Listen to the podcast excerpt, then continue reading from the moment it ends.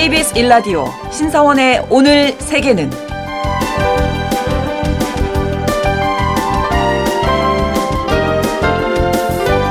안녕하십니까 아나운서 신성원입니다. 어제 새해 첫날부터 일본에서는 진도 7.6의 지진이 발생했습니다. 이 지진으로 발생한 지진 해일, 쓰나미가 우리나라 동해안까지 밀려왔는데요.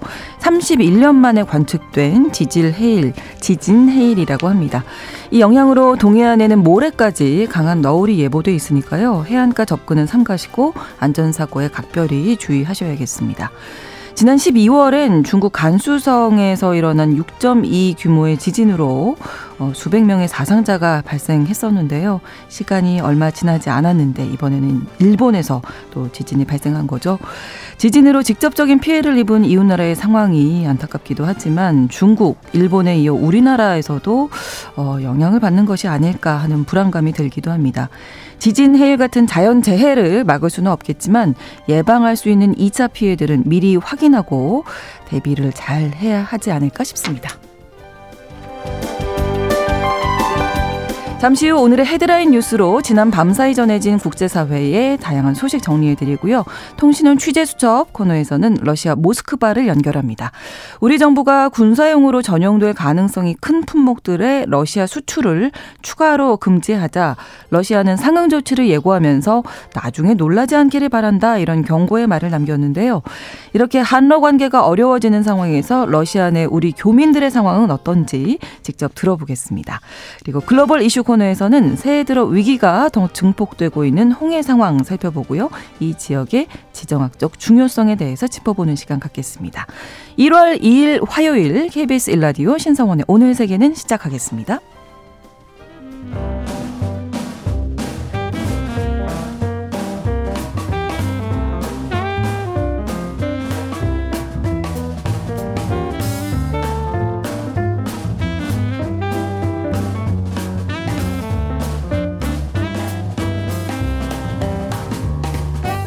신성원의 오늘 세계는 청취자 여러분과 함께 소통하며 만들어갑니다.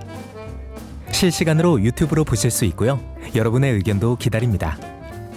짧은 문자 50원, 긴 문자 100원이 드는 샵 9730. 라디오와 콩 앱으로 많은 의견 보내주십시오.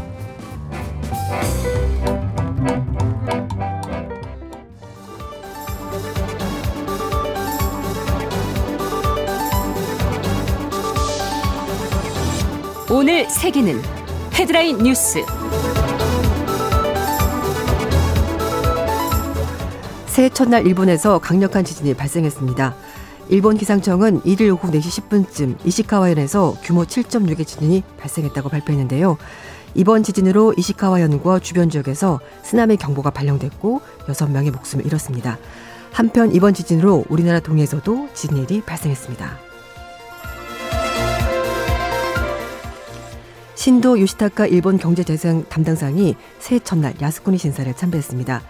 NHK 방송은 도조 히데키 등 태평양 전쟁 A법 A급 전범에 합사된 야스쿠니 신사를 신도 담당상이 1일 정오에 찾았다고 전했습니다. 작년 9월 기시다 후면대가 입각한 신도 담당상은 이전에도 여러 차례 신사를 참배했고요. 우리나라 독도가 일본 땅을 주장하는 일본 내에서 강경 우익 성향의 정치인으로 알려져 있습니다. 인도가 블랙홀을 탐사하기 위해서 위성을 발사했다고 영국의 BBC가 보도했습니다. 인도 우주 연구기구는 현지 시각으로 1일 오전 9시 10분쯤 안드라 프라데시주 사티시 다완 우주센터에서 운반 로켓의 블랙홀 탐사 위성과 다른 10개 탑재물 실어서 발사했는데요.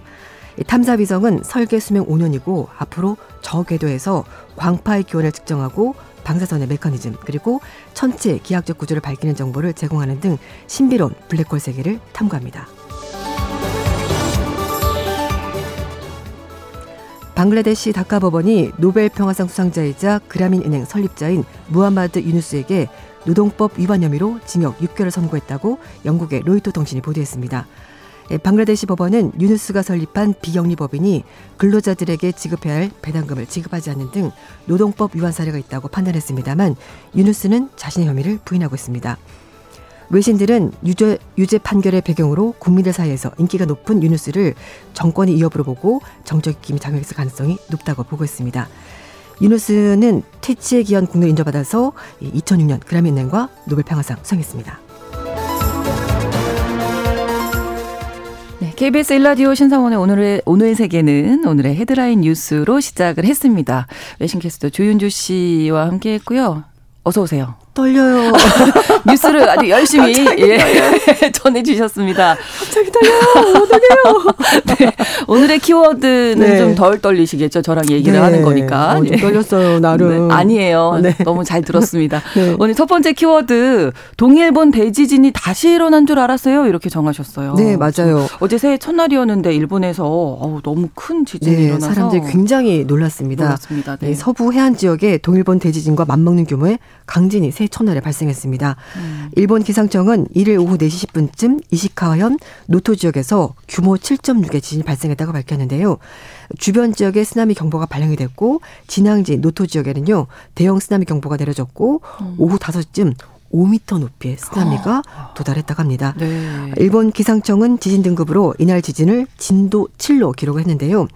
10개 등급 가운데 최고치에 해당이 되고 그렇죠. 사람이 서 있을 수가 없습니다. 아. 그리고 외벽에 무너질 정도로 흔들림이 굉장히 크다고 하는데 2011년 동일본 대지진 이후 진도 7을 기록한 지진은 2016년, 2018년 이후 이번이 세 번째라고 합니다. 어, 경제적 피해도 우려가 될 것 같은데요. 지진 발생 직후 지진 발생 지역에 신칸센 운행이 중단이 됐고 그리고 이시카와현 남쪽에 있는 후쿠이현은 15개 원자력 발전소가 있거든요. 그래서 네. 이것도 좀 걱정이 많이 되는 부분입니다.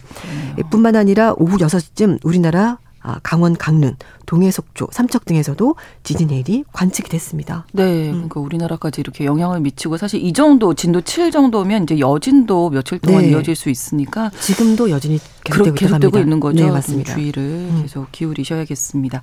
자, 두 번째 키워드인데요. 사실 괜찮지 않았습니다. 어렵습니다. 라고 네. 정하셨는데 이게 누구 얘기인가요? 네, 시진핑 중국 국가주석이 신년사에서 이런 얘기했습니다. 어. 늘 중국이 잘하고 있다. 예. 중국은 대국이다. 미국과 붙어도 우리는 늘 이길 수 있다. 그렇죠. 중국 경제는 괜찮다. 이런 얘기를 끊임없이 했었는데요. 어, 새해를 앞둔 12월 31일 관영 CCTV를 통해서 발표한 신년사에서 네. 어, 뭐 휴대전화, 신에너지차 이런 여러 가지 분야에서 산업 성취가 있었다라고 얘기를 하면서도 그러나 경제적 어려움이 있었던 것은 사실이다. 이렇게 어. 짚었습니다. 네. 그러면서 앞으로 가는 길에는 늘 비바람이 있지 않냐라고 말하면서 일부 기업은 경영 압박을 받고 있고 또 그리고 어 취업을 못하는 사람, 음. 네. 생활에 어려움을 겪고 있는 사람, 그리고 일부 지방은 홍수, 태풍, 지진 이렇게 자연재해가 발생했는데 음. 이 모든 것들이 참 걱정스럽다 이렇게 말했습니다. 네. 우리가 코로나 19 이제 지나면서 네. 좀 이제 나아질 것이다 기대를. 했음에도 그 정도까지는 지금 전 세계적으로 아닌 것 같고. 네. 근데 이 중국 같은 경우에 상황이 좋지 않다 이렇게 인정을 한 거네요. 어떻게 그렇습니다. 보면. 사실 우리나라도 중국에 수출을 많이 하기 때문에 중국 맞아요. 음. 경제가 많이 살아나야지 좀 도움이 되는데 생각만큼 살아나지 않고 있는데요. 시 주석은 그러나 여러분은 비바람을 두려워하지 않고 서로 돌보면서 도우면서 난관을 극복해 나가고 있다라면서 어, 모든 평범한 사람이 평범하지 않은 공헌을 해냈다 이렇게 오. 음, 좀 일종의 자축 이런 거 네. 있습니다. 그러면서 홍콩과 타이완에 대해서 얘기를 했는데요. 조국 통일은 필연적이다라고 말하면서 중국과 대만, 양안 동포는 함께 민족 부흥의 위대한 영광을 누려야 한다는 입장을 거듭 밝혔습니다. 네. 그리고 홍콩에 대해서는요. 홍콩과 마카오가 자신의 장점을 잘 발휘하면서 국가 발전에 큰 틀을 잘 융합하는데 음. 장기적인 반- 번영, 안정을 유지하는데 계속 지원을 해줬으면 좋겠다. 이렇게 음. 얘기를 했습니다. 네, 이렇게 시 주석이 통일 얘기를 하니까 통일 누구 맘대로 투표로 합시다가 그 다음 네. 키워드네요. 맞습니다. 이건 대만 쪽 얘기겠죠. 맞습니다. 아무래도. 네. 아무래도 이제 반중 성향의 민진당의 차이원 대만 총통이 네. 가만히 있을 리가 없습니다. 그렇죠. 그래서 이 중국과의 관계 설정에 대해서 가장 중요한 원칙 민주주의다. 표로합시다 우리. 음. 네. 어, 어, 이렇게 얘기하면서 대만 국민들의 의지가 가장 중요하다 이렇게 강조했습니다. 어, 다음 주에 치러질 대만 총통 선거 결과를 중국이 존중할 것을 미리 좀 음. 압박을 가했다고 볼 수가 있을 텐데요. 로이터 통신 보도에 따르면 차이 총통은 1일 신년 기자회견에서 시진핑 주석의 그 신년사에 대해서 질문을 받았고요. 중국과의 관계에서 따라야 할 가장 중요한 원칙은 바로 민주주의다라고 이렇게 음. 분명히 말했습니다. 그러면서 중국은 반중 대 친중 대결 구도인 이번 대만 선거에 관심을 굉장히 많이 보이고 있는 상황인데요. 네. 현재 집권당인 민진당은 아, 차이 총통이 지금 맡고 있고 대만의 독립을 지지하는 분리주의자로 어, 여러 차례 아, 중국 측의 회담 제의를 거부를 하고 있고 강력하게 반중 정서 네, 노골적으로 표출하고 있습니다. 네. 그래서 뭐 미국으로부터 무기 수입도 계속 하고 있는 상황이고요. 그러면서 차이 총통이 말한 것이 우리는 민주주의 국가이기 때문에 중국과의 관계에 대한 결정을 내리려면 대만 국민들의 공통된 의지가 필요한 것 아니냐라고 말하면서 중국은 대만의 선거 결과를 존중하고 이 대만 협의 평화 안정을 유지하는 것이 양측의 책임이지 않겠느냐 이렇게 얘기를 했습니다. 음, 중국에 대한 대만의 정책은 결국 총통 선거에 따라서 결정이 될 것으로 보이는데요. 네. 어느 진영이 승리하든지 이게 사실 선거를 통해서 민주적 절차에 따른 것이기 때문에 중국은 이 민주적 절차를 따라달라, 존중해달라라고 대만 총통이 얘기를 한 겁니다. 다음 주 이 선거가 네. 이제 결과가 주목되는 의미가 있고요. 자, 오늘 이제 마지막 소식이 2024년 세계를 읽는 키워드 10가지로 마무리 하신다고요? 네, 맞습니다. 네. 어, 영국의 시사 주간지 이코노미스가 매년 11월 달이 되면은 The World Ahead, 그러니까 앞으로 세계에 어떤 일이 있을까요?라는 그런 이제 기사를 싣게 되는데요. 네. 올해 어, 전 세계를 강타해주는 가장 강력한 사건 10가지를 정리했습니다. 네. 어, 우리가 미리 알아야 되는 여러 가지 글로벌 테마를 잘 정리해둔 건데요. 네. 어제 이제 잠깐 얘기를 하셨습니다만 선거가 있다는 거죠. 네, 이건 선거가 정말 많더라고요. 네, 전 세계 네. 42억 명 이상이 이번에 아. 투표를 한다고 하고요. 네. 전 세계에서 70개국 이상이 선거가 진행이 된다고 합니다. 음. 예정이 되어 있습니다. 어, 사실 이렇게, 이렇게 따지면은 전 세계 인구의 절반이 유권자가 되는 셈인데요. 네. 어, 세계 인구 12 국가 중에서 8개 국가에서 네. 올해 선거가 있습니다. 그리고 이 중에 절반 이상은 선거가 좀 불공정할 가능성이 있다라는 음. 우려를 이코노미스가 했는데요. 네. 어, 방글라데시, 멕시코, 파키스탄, 러시아 선거는 어, 애초에 정권 교체가 유력하지만 사실은 음. 실질 적인 변화 없을 거다. 뭐 푸틴 네, 대통령 네. 늘 지지율 높게 나오고 그렇죠. 80% 넘게 나오니까 바뀔 리가 없는 거고요. 음, 그리고 이제 아프리카 국가와 유럽 국가에서도 선거가 많은데요. 그렇군요. 아프리카 국가는 사실 민주주의 지수가 낮습니다. 10점 만점에 거의 3점 정도밖에 안 나오기 때문에 이게 음. 선거를 치른다고 하지만 민주적 절차에 따라서 법에 따라서 할지는 사실은 음. 미지수입니다. 그리고 이제 유럽은 어, 민주주의 지수가 10점 만점에 8.4점 이렇게 나오거든요. 그래서 서유럽은 6월 달에 특히 유럽 의회 선거가 있는데 네. 유럽의 가장 중요한 이슈는 코로나가 끝나고 나서 이민 문제가 될 것 같습니다. 아, 음. 그렇군요. 이민자 통제를 주장하는 극우 정당들에게 투표하는 바람에 의회가 음. 이제 오른쪽으로 기울어질 가능성이 있다라고 이코노미스트가 전망을 했습니다. 전 세계적으로 약간 그런 경향이 좀 있어 네. 보이긴 해요. 그리고 이제 코로나19 봉쇄 기간 동안에 다들 본국으로 돌아갔고 네. 물론 뭐 소위 말 3D 업종 힘든 일은 네. 하기 싫어하지만 그러나 또 자신들 직장도 잃은 사람들이 많기 때문에 음. 이민자들이 오는 건 사실은 반기지가 않습니다. 음. 그렇다 보니까 이제 우파 정권에서 이런 것들을 건드려서 음, 좀 표로 끌어들이려는 그런 모습을 보이고 있습니다. 네. 이런 수많은 올해 예정돼 있는 이제 선거 중에서 가장 관심이 가는 건 이제 미국 대통령 선거인데요. 네, 맞아요. 트럼프 대통령 어제도 잠깐 이제 이야기 나왔었는데 미국이 누구를 선택할 것인가. 네. 이 결과가 주목됩니다. 지금 현재로서는 지금 당장 투표한다면 네. 뭐 여론조사이긴 합니다만 그래도 트럼프 대통령 찍겠다는 사람이 조금 더 많이 나오는 그런 여론조사 음. 그렇군요. 결과가 있거든요. 근데 이렇게 되면은 또 지정학적 위기가 좀더 음. 고조되지 않겠는가라는 우려가 나오는 겁니다. 네. 그래서 트럼프를 원하지 않는 미국인들의 관심은 후보 트럼프가 아니라 피고인 트럼프다. 이런 어, 얘기가 있다고 합니다. 지금 네. 어, 트럼프 전 대통령의 연방소송이 올해 3월 달부터 시작이 되는데요. 네. 13개 주에서 공화당 예배선거가 진행되는 슈퍼 화일 전날 소송이 있다고 합니다. 아, 이게 또 영향을 미치겠네요. 바로 전날 또. 네. 근데 예. 두 가지 해석이 가능하죠. 네. 그러니까 뭐, 어, 마녀사냥이다. 네, 네, 우리 네. 후보를 탄압하려는 거 아니냐. 음, 뭐 이렇게 해서 좀 음. 표가 결집될 수도 있고 아니면 네. 중도 성향은 아우, 저렇게 소송까지 많이 걸린 피고인을 대통령으로 꼭 공화당 후보라고 네. 우리가 뽑아야 되나?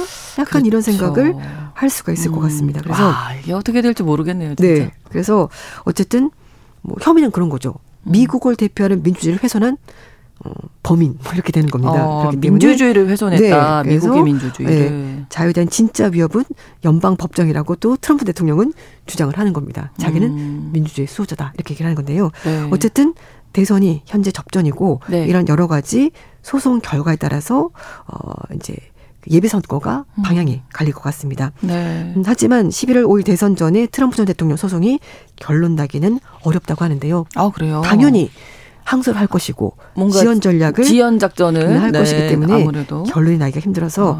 아마 어, 어쨌든 투표용지에 트럼프 전 대통령 이름은 올라가기는 갈 것 같다.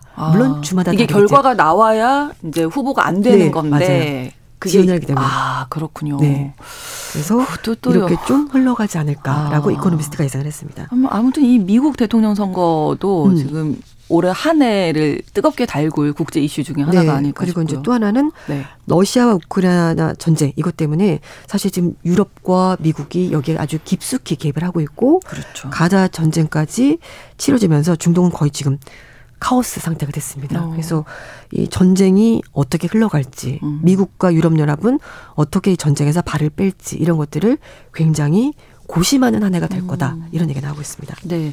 그 외에 또 국제사회 움직임 어떤 걸 주목해야 할까요? 네. 그리고 또 하나 시 주석이 네. 중국 경제가 좋지 않아. 네. 라고 말은 했지만 그러나 지금 시 주석은 3년임을 하고 있습니다. 그렇기 때문에 자신의 권력을 굉장히 공고히 하는데 성공을 했고 네. 그래서 시 주석의 권력이 이렇게 강한데 미국과 중국이 잘 지낼까 이거는 조금 물론 경제적인 부분이 있긴 합니다만 쉽지가 않을 거라는 얘기가 나오고 있습니다. 그래서 미국과 중국이 디커플링 하기가 쉽지 않을 거라는 예상이 나오고 음. 있는데요. 아, 민간 연구기관인 로디움 그룹에 따르면 중국 기업의 대미 신규 투자가 연간 10억 달러 미만으로 감소했다고 하는데요. 노르웨이, 스페인의 투자액보다 훨씬 더 적습니다. 그러니까 어. 두 나라가 이제 무역이 확 줄어든 거죠. 그러네요. 그래 이런 상황이 되다 보니까 그 대신 멕시코가 중국을 추월해서 미국의 최대 무역 파트너가 됐습니다. 하지만 아. 네 많은 서구 기업들이 중국과 decoupling을 대규모 하청업체에 맡기기 때문에 네. 이것 역시 쉽지가 않습니다.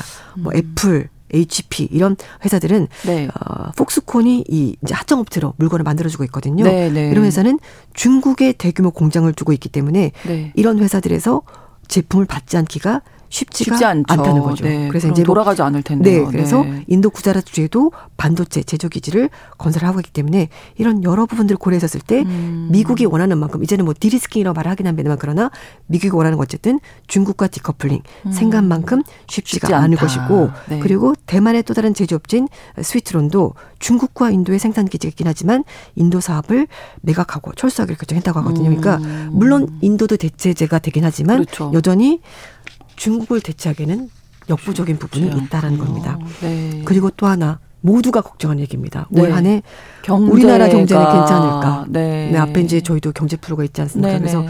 얘기하신 거 들어보니까 하, 뭐 그렇게 좋아질 만한 음. 요소가 없다. 좀 어려울 거다. 보통 뭐 어, 상반기에는 좀 떨어지지만 하반기에는, 하반기에는 올라갈 반- 거다라고 뭐 하는데 좀 희망이 있었으면 어, 좋겠는데 근데 작년에도 쉽지 않아요. 상반기도 안 좋았고 하반기도 안 좋았다. 그러니까 올해도 어쩌면 그럴 가능성이 음. 있다라는 겁니다. 그리고 이제 일단 인플레이션 물가는 좀 낮아지긴 했지만 여전히 과거에 비해서 높죠. 이제 코로나19 이전에 비해서는 높은 상태이기 때문에 이렇게 고통을 감내하면서 음. 경제 균형을 지켜야 되는데 네. 그렇기 때문에 사실상 경착륙은 쉽지가 않을 거다. 그리고 지금 에너지 전 에너지 가격이 문제거든요. 물론 그렇죠. 지금 휘발유 가격 좀 있어서. 떨어지긴 했습니다만 네네. 계속 전쟁이기 때문에 위험 요소가 있습니다. 그래서 네. 유가 하락은 지금 멈췄지만 충분히 다시 올라갈 음. 가능성이 어, 있다라고 얘기를 할 수 있을 것 같습니다. 네. 그리고 뭐 AI 인공지능이 네. 뭐 워낙 우리 사회에 많이 깊숙이 이제 들어오고. 있잖아요. 더 발전하겠죠. 다 쓰고 있고 제 네. 주변에도 쓰는 사람 굉장히 많고 그렇거든요. 그림도 많이 그리고 그런데 그렇군요. 일단 뭐 그것 때문에 구글 모기업인 알파벳, 아마존, 애플, 메타, 마이크로소프트, 엔비디아 작년 한해 동안 80% 올랐습니다. 이 경기가 안 좋은 와중에 네. 예. 그러니까 성장하는 기업도 음. 있어야죠. 예. 그렇죠. 이 주가를 좀이 주식을 좀 샀으면 그래도 마음이 좀 편하지 않을까. 라는 생각도 하는데 네. 그러니까 걱정하는 것이 그런 거죠. AI 때문에 내 직업이 일자리가 사라질 거야. 그렇죠. 그런 부분도 있죠. 근데 예, 또 예. AI 전문가를 찾는 수요도 많아질 것이기 때문에 혹시 음. 이런 부분들을 공부해 두는 것도 네. 또 나의 제2의 인생 직업에 음. 위해서 한번 도전해 볼 만 하지 않을까라는 네. 생각이 들기도 합니다. 끝으로 그 미키마우스 이 네. 95년 만에 저작권이 풀린다는 얘기 짧게 좀 전해 주실까요? 네, 무려 95년 만에 예. 미키 마우스가 저작권이 풀렸습니다. 풀리는 거예요. 네, 그래서 오. 이 처음에 월트 디즈니에서 미키 마우스 만들었을 때 네. 1년 만에 팬레터를 무려 80만 통 받으면서 어마어마한 인기를 누렸고요. 음. 미국 의회가 그동안에 여러 차례 기간 늘리면서 미키마우스 저작권을 95년 동안 지켜줬는데 네. 근데 다 풀어주는 건 아니라고 합니다. 그래서 아. 제일 처음에 나왔던 증기선 윌리에 나왔던 미키마우스 저작권이 이제 작년 말에 아. 소멸이 됐고요. 그래서 네. 올해 1월 1일부터는 누구나 쓸 수 있고요. 예. 대신 다른 미키마우스는 여전히 저작권이 살아있다고 하니까 이건 좀 조심하셔야 될 것 같습니다. 예, 근데 차차로 이제 그렇겠죠, 아마도. 얘기했는데 음. 저작권이 중요하다는 얘기는 저희가 또 그러니까요. 계속 아마 말씀드려야 될것 네. 같아요. 자, 오늘의 헤드라인 뉴스, 오늘의 키워드까지 외신캐스터 조윤주 씨와 함께 했는데 4222번으로 떨지 않고 너무 너무 잘하셨다고 떨었어요. 응원을 해주셨고요. 네. 그리고 어 반갑다고 말씀해주신 석 선자님 두 분 다 또박또박 귀에 쏙 들어오고 목소리가 참 좋습니다. 새해에도 화이팅 해주셨어요. 예, 새해 복 많이 받으세요. 그리고 7931번으로 8살 된 딸아이와 함께 라디오 듣고 있습니다. 아이에게도 저절로 세계사 공부가 많이 되네요 하셨는데 저희 아이도 8살인데 오. 아마 못 알아들을 것 같은데 와 똑똑한 아이를 두셨군요. 계속 예. 들으면 이게 반복이 그렇죠. 되는 거니까 공부가 돼요. 어, 알 거예요, 아마. 예, 저도 공부가 지금 되고 있어서 네. 같이 아이와 함께 듣는 음. 것도 참 좋은 방법일 것 같습니다. 감사합니다. 조윤주 외신캐스터와 또 만나도록 하겠습니다. 오늘 감사합니다. 네, 감사합니다. 네. 음악 한 곡 보내드릴게요. 신디 로퍼의 Girls Just Want to Have Fun 함께 에 듣겠습니다. 그리고 11시 30분부터 일부 지역에서 해당 지역 방송 보내드리고요. 2부에서 통신원 취재 수첩으로 계속 이어가겠습니다.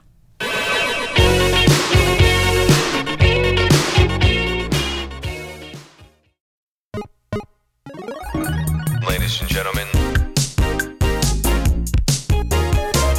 국제사회의 다양한 뉴스를 한눈에 KBS 1라디오 신성원의 오늘 세계는 세계를 바로 보는 최소한의 투자입니다. KBS 일라디오 신성원의 오늘 세계는 2부 펀의 위아영으로 문을 열었습니다. 신성원의 오늘 세계는 이 청취자 여러분과 함께 소통하며 만들어갑니다. 실시간으로 유튜브 통해서 어, 생방송 보실 수 있고요. 여러분의 의견도 기다립니다. 짧은 문자 50원, 긴 문자 100원이 드는 샵 9730, 우물정 9730번 누르시고 의견 보내실 수 있고요. 또 라디오와 콩 앱으로도 많이 참여해 주시기 바랍니다. 통신원 취재 수첩 오늘은 러시아 모스크바에서 오선근 통신원이 기다리고 있습니다. 연결해 보겠습니다. 안녕하세요. 예, 안녕하세요. 모스크바 오상근입니다. 네, 러시아 신년 연휴가 아주 길다고 들었거든요. 지금 분위기 어떻습니까? 예, 러시아 말씀하신 것처럼 지난 주말인 12월 30일부터 러시아 정규의 성탄절 다음 날인 1월 8일까지 거의 뭐 열흘 가까운 신년 연휴를 보내는 러시아인데요. 네. 어, 물론, 예, 물론 새해 전날 뭐 많은 상점들이 뭐 사람들로 북적이긴 했습니다만, 네. 그 러시아 주요 도시들에서는 뭐 지자체 차원의 새해맞이 불꽃놀이는 진행하지 않았었고, 음. 그 모스크바의 경우에도 뭐 붉은 광장에 모이는 전통적으로 붉은 광장에 모이는 행사들을 진행했었으나 네. 뭐 작년에 이어 올해도 붉은 광장의 출입은 금지되었습니다. 음. 어 지난 연말 전해진 러시아 유명 연예인들의 부적절한 파티 행사에 대한 비판과 그 러시아 우크라이나 지역에 대한 대대적인 공격 그리고 이에 따른 우크라이나의 러시아 지역 공격으로 많은 사상자들이 발생하는 데 여파로 그 모스크바 신년 행사에서는 뭐 자제하는 분위기가 역력한 음, 모습입니다. 그렇군요. 역시 전쟁의 여파가 있는 건데요. 말씀해 주신 대로 그 지난 연말에 러시아가 일단 우크라이나 주요 도시 공격해서 또 많은 사상자가 발생했고 여기에 우크라이나가 또 러시아 국경 지역 도시를 공격하면서 러시아에서도 사상자가 많이 발생했죠. 예, 그렇습니다. 그 지난 29일이었죠. 그 네. 러시아가 그 미사일 120여 발을 동원해서 우크라이나 주요 도시를 공격하면서 사망자 39명을 포함해 아. 100여 명의 이상의 사상자들이 발생했었고 네. 이어 30일에 그 이번에는 우크라이나가 러시아 국경 도시인 벨그로드 도심을 공격하면서 지금까지 25명의 사상자를 포함해서 역시 100여 명 이상의 사상자가 발생한 것으로 알려졌는데요. 네. 어, 러시아 측은 자신들은 그 우크라이나의 군 시설과 연관된 시설만 공격했는데 네. 어, 우크라이나는 도시의 민간인들을 공격했다며 또 유엔 안보리를 통해 우크라이나의 행위는 테러 공격임을 뭐 주장하고 있습니다. 어, 이러한 분위기를 대변하듯이 그 푸틴 대통령은 그 그대 세 가지 인사를 통해서 네. 러시아군에 대한 충성과 그 러시아 국민의 뭐 자주성과 자부심 그리고 통합을 강조하기도 했습니다. 네, 아무튼 전쟁이 뭐 끝이 보이지 않는 것 같아서 너무나 안타까운데 한편으로 지난 26일이었죠. 우리 정부에서 국제사회에 대해 러시아 수출 통제 공조를 위해서 이 러시아 그리고 벨라루스로의 이 수출 제한 품목을 더 확대 했거든요. 이에 대해서 네. 러시아가 그 다음 날 보복 조치를 경고하는 일이 있어서 이 내용 좀 정리해 주시죠. 이게 그 지난 26일이었죠. 그 우리 정부는 군사용 전용이 가능한 기존의 그 798개의 러시아 수출 제한 품목에서 건설 중장비와 공작 기계, 그 항공기 부품과 2000cc 이상의 승용차 등이 포함된 682개의 품목을 더 확대해서 총 1159개의 품목에 대한 대러 수출 제한 조치 개정안을 행정 예고했었고 네. 러시아 언론들도 예, 이 소식을 주요 언론사들을 포함해서 거의 모든 러시아 언론사들이 관련 소식을 전했었습니다. 네. 어, 특히 그 2000cc 이상의 승용차와 항공기 부품에 대한 수출 제한은 러시아 측은 뭐 전문가들의 언급을 통해서 나름 뭐 괜찮다고 해서 음. 외면하는 듯한 모습이었습니다만 어느 정도 러시아에도 부담이 되는 것으로 전망되고 있는데요. 그렇죠. 뭐 이에 다음 날 27일에 러시아 외무부의 러- 어, 마리아 자로바 대변인은 정기 브리핑을 통해서 한국의 이번 결정은 미국의 요청에 따른 비우호적인 조치로 이는 한국 경제에 피해를 줄 것이라며 러시아는 대응할 권리가 있고 이 대응이 반드시 대칭적인 대응만은 아닐 수 있다며 놀라지 말라 즉 러시아의 대응에 대해 한국은 놀라지 말라라고 어. 밝히기도 했었습니다. 예. 대칭적인 대응만은 아닐 수 있다라는 게 이제 비대칭적으로 대응을 하겠다 이런 건데 이게 현지에서 어떤 얘기 나오나요? 어떤 건가요? 이게 물론 러시아 당국이나 언론들에서 그 대응의 모든 구체적인 내용이 무엇인지는 언급되고 있진 않습니다. 네. 뭐 하지만 그 1년여 전인 작년 23년 2월 말에 당시에도 우리 정부가 기존의 그 시연 7개의 대러 수출 제재 품목을 798개로 확대 예고했었을 당시에도 그 자하로와 대변인은 당시 논편과 함께 그 한국의 조치에 실망한다라고 그 당시 끝을 맺었었습니다만 네. 이번에는 그 비슷한 논평 내용과 함께 이 대칭적인 러시아의 조치에 놀라지 말라라는 언급이 추가된 상황인데요. 어, 러시아 현재 얼- 우리 기업들이나 교민사회에서는 어, 러시아 진출 우리 기업에 대한 추가적인 불이익이나 그 비자 발급의 불이익 또는 러시아가 자신들의 피해를 최소화하면서 한국에 불이익을 줄 수 있는 한 실례로 네. 그 명태 등이 포함된 한국과 러시아의 어업 협정에서의 불이익 또는 어. 그, 예, 북한을 통한 안보상의 불이익 등 뭐, 여러 음. 예상들이 오가고는 있습니다만 네. 이 내용들은 뭐 그저 우리 국민사회에서 오가는 이야기일 뿐 과연 실행이 될지 음. 그리고 실행이 된다면 그 조치가 무엇일지에 대한 우려가 큰 우리 기업들과 그 국민사회를 하겠습니다. 네, 이 부분 좀 지켜봐야 되겠습니다. 자, 러시아 모스크바에서 오선군 통신원 어, 소식 전해주셨어요. 감사합니다. 네, 감사합니다. 네.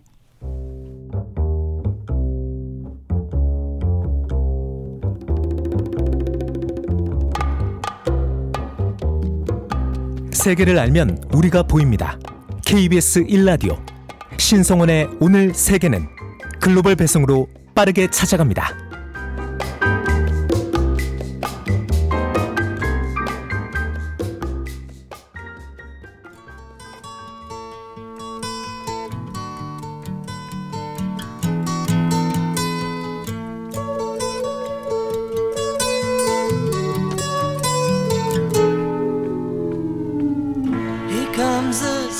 KBS 일라디오 신성원의 오늘 세계는 글로벌 이슈 코너로 이어가겠습니다. 이 예멘이 후티 반군이 이 홍해를 항해하는 선박에 대한 공격을 이어가면서 홍해에 대한 위기가 점점 높아지고 있는 상황인데요. 자, 오늘은 최인태 국제 전문 기자와 함께 이 지역의 지정학적 위기의 배경 또 우리에게 미치는 영향까지 심층적으로 분석해 보도록 하겠습니다. 어서 오십시오. 반갑습니다. 네, 안녕하십니까? 네. 또 심층적으로 또 이야기 나눠주실 거죠. 네. 예, 심성적으로 하기 위해서 우선 그 배경부터 쭉 설명한 뒤에 중요하죠. 이제 네. 이 핵심인 지정학적 위기 네. 어, 그 얘기를 하도록 하겠습니다. 네. 자, 2024년이 이제 앞서서도 계속 말씀 나눴던 우크라이나 전쟁 또 가자에서 이 두 가지 전쟁이 계속되고 있는 가운데 시작이 됐습니다. 뭐 희망차다 좀 기대한다 이런 얘기도 있지만 지금 전쟁 때문에 걱정도 되는 게 사실인데요. 희생도 계속 되고 있고요. 좀 올해 어떻게 좀 평화적으로 마무리 할 수 있겠습니까? 어떻게 보세요?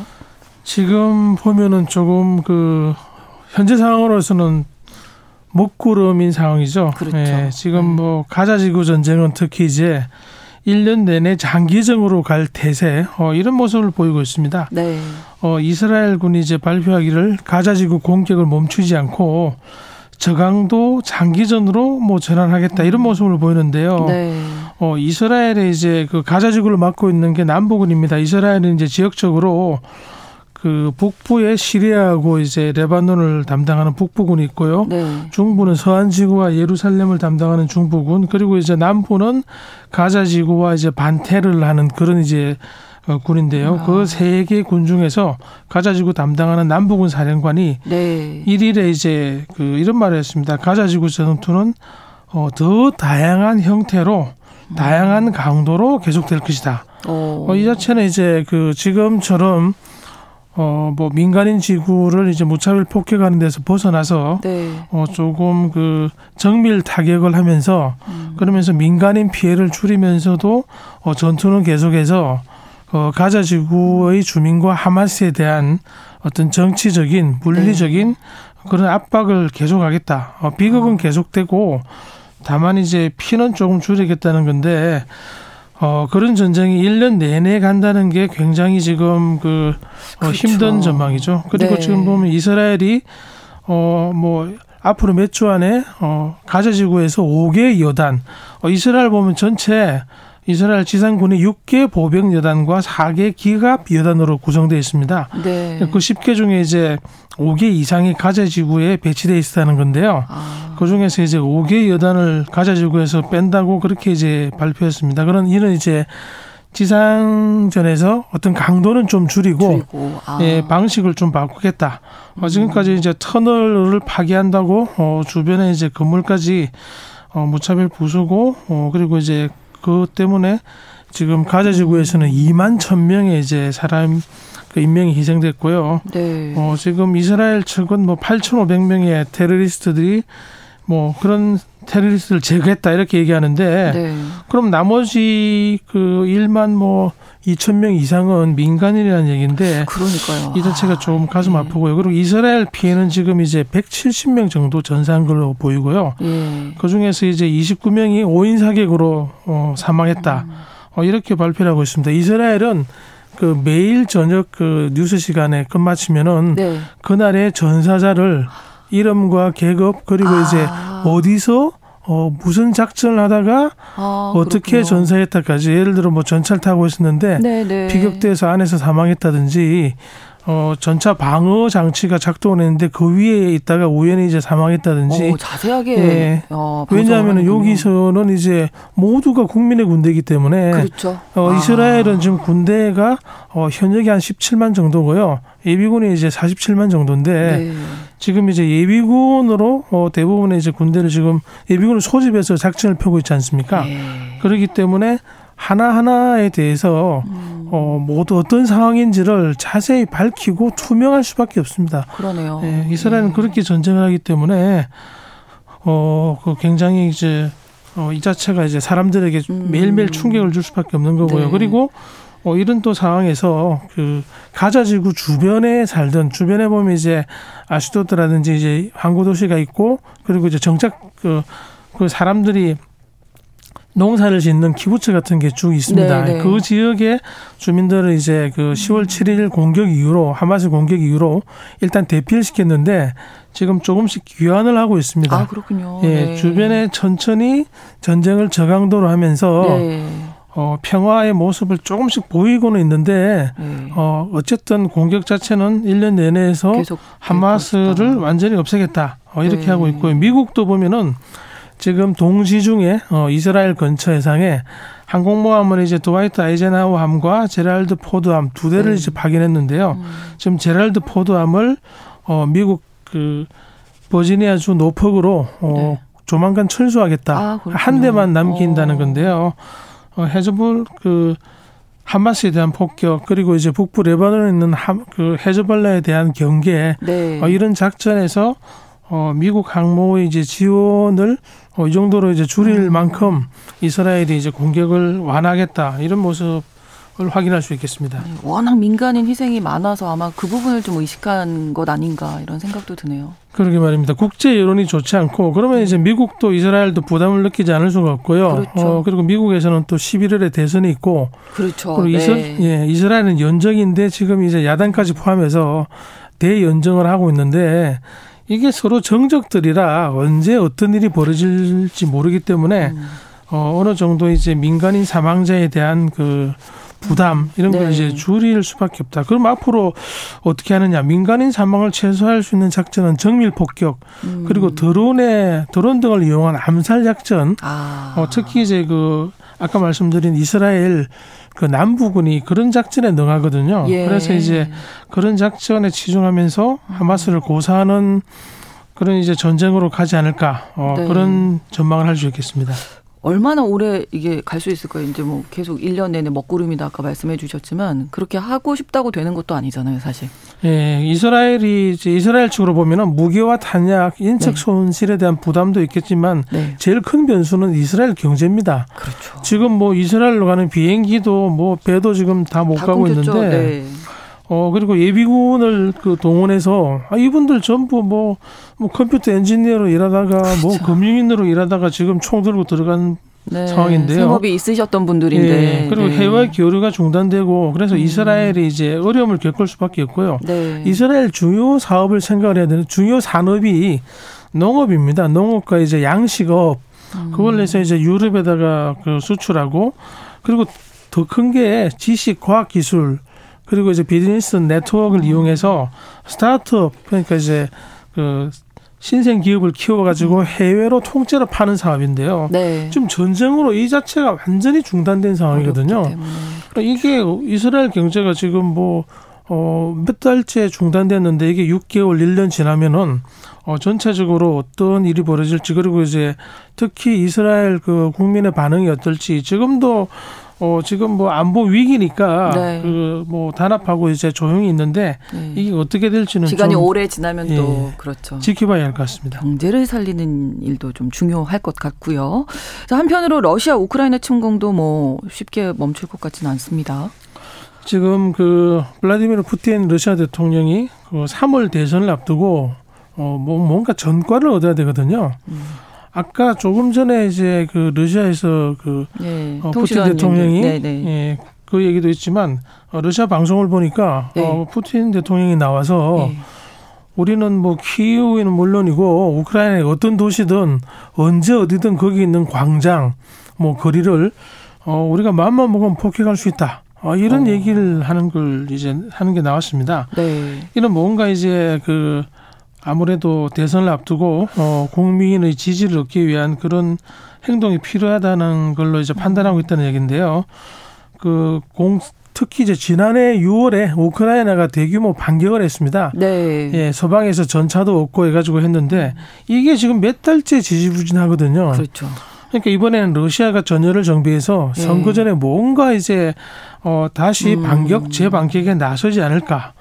어 얼마 전에 이제 북한에서 이제 무기 뭐를 들여왔다 이런 얘기도 있는데요. 네. 어 무기는 물론이고 어 정부에 따르면 무기 생산 장비를 통째로 이제 극동으로 들여와서 어 거기서 극동 지역 지역에서 포탄을 생산한다 이런 이제 정보도 들리고 있습니다. 왜냐하면은 그 북한의 철은 주체 철이라 그래서 조금 품질에서 네. 그 글로벌 기준에 좀 떨어지는 게 있거든요. 아. 어, 그래서 이제 부실 건축물도 나오고 했던 모양인데 네, 네. 그 때문에 이제 러시아에서는 우리가 생산 장비만 가지고 와서 직접 하겠다. 아. 왜냐하면 러시아도 이제 그 냉전 이후로 그런 이제 재래전 장비를 굉장히 줄였거든요. 생산도 무기 생산하는 산업도 이제 확 감소시키고 그런 바람에 이제 어 그렇게 해서 새롭게 어 극동에서 러시아 철로 어, 북한에서 떠도온 생산 장비로 포탄 등을 만들어서 네. 계속 이제 군대 공급해서 작전을 하겠다 이런 건데 이런 작전도 얼마나 갈지 그게 참 의문입니다. 그러니까요. 지 이제 다음 달 2월이 되면 우크라이나 전쟁 만 2년이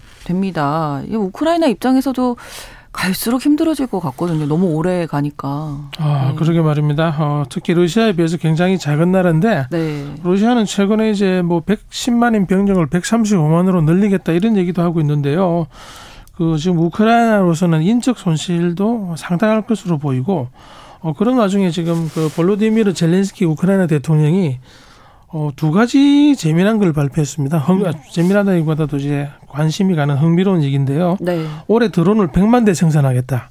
100만 대. 어 오. 이거는 이제 드론을 거의 그 뭐 그 화살처럼 쓰겠다, 네. 총알처럼 쓰겠다는 오. 얘기거든요. 네. 어, 그, 그런 이제 작전이 전 세계적으로 바뀐 게 있고, 그리고 이는 포탄이라든지 어떤 그 재래식 장비, 어, 탄약이 이제 부족하다는 얘기도 되고요. 그렇죠. 예, 그리고 또 하나가 뭐냐면은 그 대부분의 무기를 우리 이제 앞으로 본국에서 생산하겠다. 음. 어, 그런 이제 의지를 밝혔는데, 이건 좋게 보면 자력 갱생인데, 그렇죠. 왜 이런 얘기를 했겠습니까? 국내에서 이제 그 결연한 의지를 보이는 정치적인 효과도 있겠습니다만은 해외에서 무기와 탄약을 더 이상 받기가 힘들어졌다는 얘기거든요. 아. 예, 미국도 그 유럽도 상당히 이제 탄약이 고갈되고 특히 포탄이 많이 고갈돼서 아. 러시아가 열 발을 쏘면은 우크라이나는 한 발을 쏘는 그 정도라고 하는데 그렇다면은 이제 그 작전 전체를 드론을 위주로 하는 음. 어, 새로운 방식으로 전환하고 어, 우리 방식으로 어쨌든 한 버텨보겠다. 네. 어, 이런 얘기인데 이는 그 러시아에게도 그 우크라이나에게도 음. 서로 이제 좋지 않은 그런 걸로 보입니다. 지금 보면은 재미난 게 블라디미르 푸틴의 블라디미르와 볼로디미르 젤렌스키의 볼로디미르가 사실은 같은, 같은 의미거든요. 네. 둘다 블라디미르인데 이름이 같은 두 사람이 예. 지금 뭐 한치의 양보도 없이 왜 이렇게 싸우고 있는 건지. 예, 계속 네. 그래서 어떤 국제적으로는 조금 그 러시아의 이제 침공이 조금 뭐 무도한 일입니다만은 어, 더 이상의 비극을 막는 뭐 맞습니다. 협상이 필요하지 않을까. 맞습니다. 어, 네. 이런 그뭐 느낌 이런 이제 그 물결이 뭐 갈수록 이제 일렁거리고 있는데 네. 어, 두 지도자들이 어떻게 할지 좀 지켜봐야 될 것 같습니다. 네. 전쟁이 이렇게 계속되면 글로벌 뭐 무역 통상도 위태롭기 때문에 이게 이제 전 세계적으로 우리나라도 마찬가지고요. 영향을 받지 않습니까?